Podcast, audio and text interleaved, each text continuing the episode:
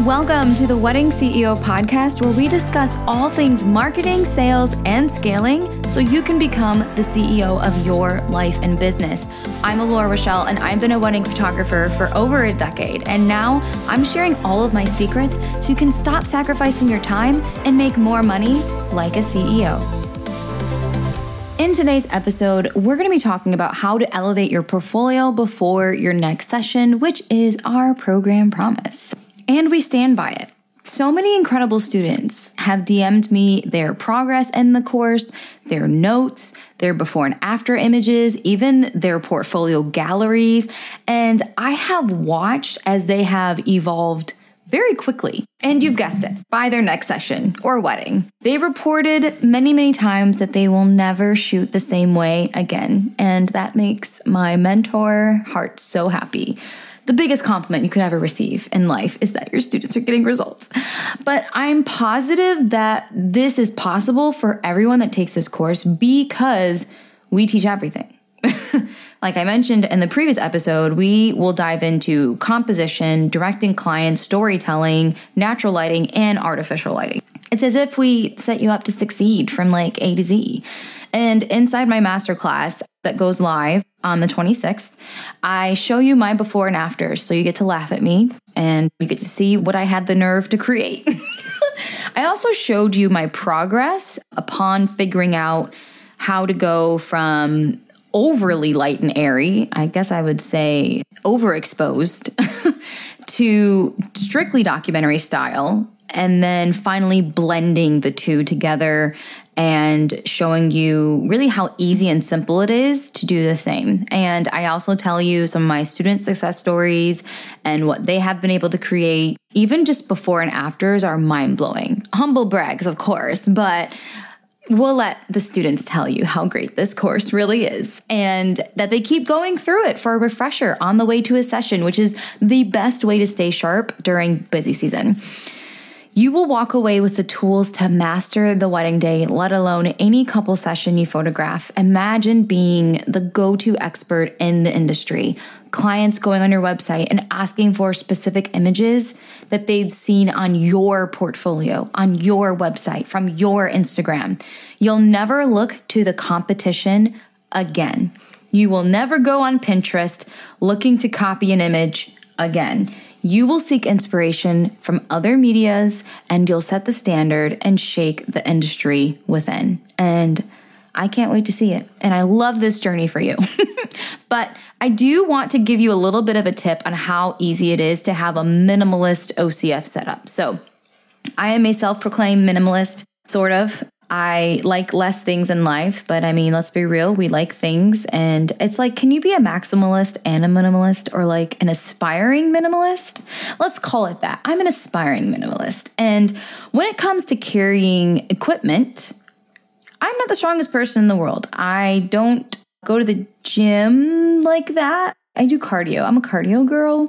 I do lift weights though, but them weights are like eight pounds at best. They ain't that strong. So, anyway, I was doing my deep dive research when I was trying to look to get into off camera flash. And I remember every single video I saw was like, I have, you know, five different light stands and I have these different lights. I have continuous lighting. I have this, I have that. I have five flashes. I have all these triggers. They're triggered by this big old remote. And I'm just like, ah. I was like, well, that doesn't seem like the journey for me.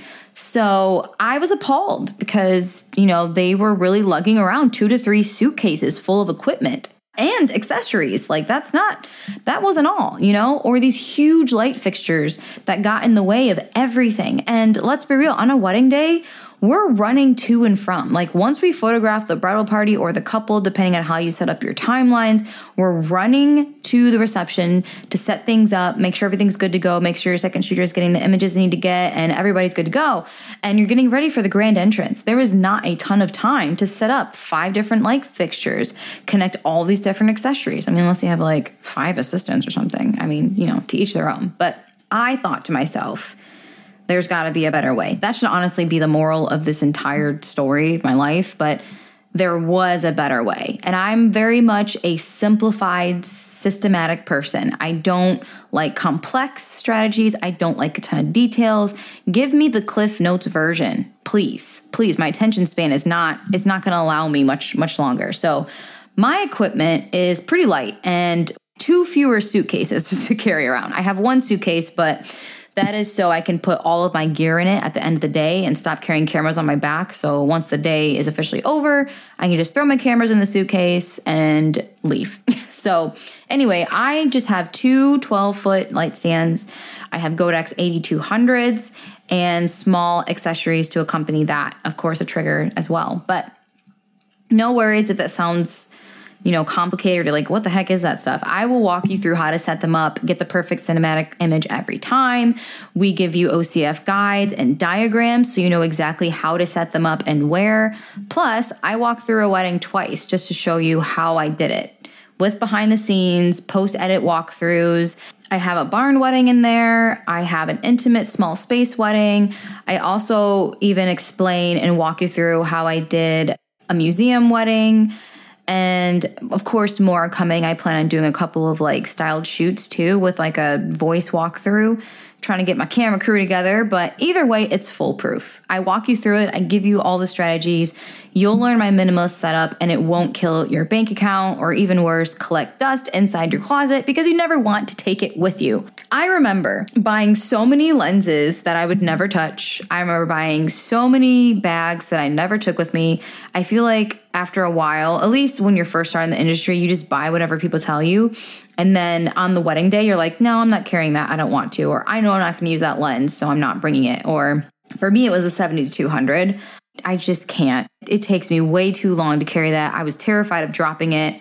I just, I know it was not the move for me, but I had it and it, it worked in some scenarios. And I think it's good to have, but it was never the lens that I just said, oh my gosh, I have to grab this. I'm, I'm going to miss out on a moment. Like, I had one and I never used it. I maybe used it for one year and I was like, yeah, I'm good. So, definitely figuring out too, I think if I could just one free tip, figuring out what your gear guide is for yourself I feel like one of the biggest things is like trust yourself. Like you know best, you know?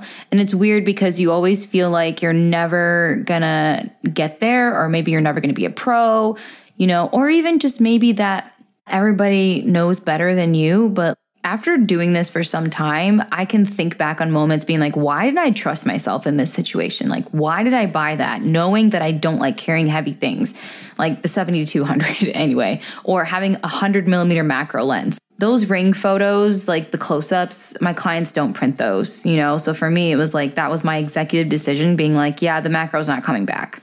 My clients like more stylized images to the point where I'd be like, hey, you know, have your florist bring some florals, let's make some magic. And they would get so excited about it. They didn't want the 200 millimeter specs of their ring. I mean, maybe they do. Maybe your clients do, but mine didn't. So knowing your clients, maybe knowing your clients, trusting yourself, feel like those are pretty good tips. And I think with that in mind, you will have the tools to elevate your portfolio by your next session. Don't forget to join the waitlist for the cinematic editorial. We open on the 26th, and I can't wait to see you inside and also see your before and after images. I'll see you in the next episode. Bye.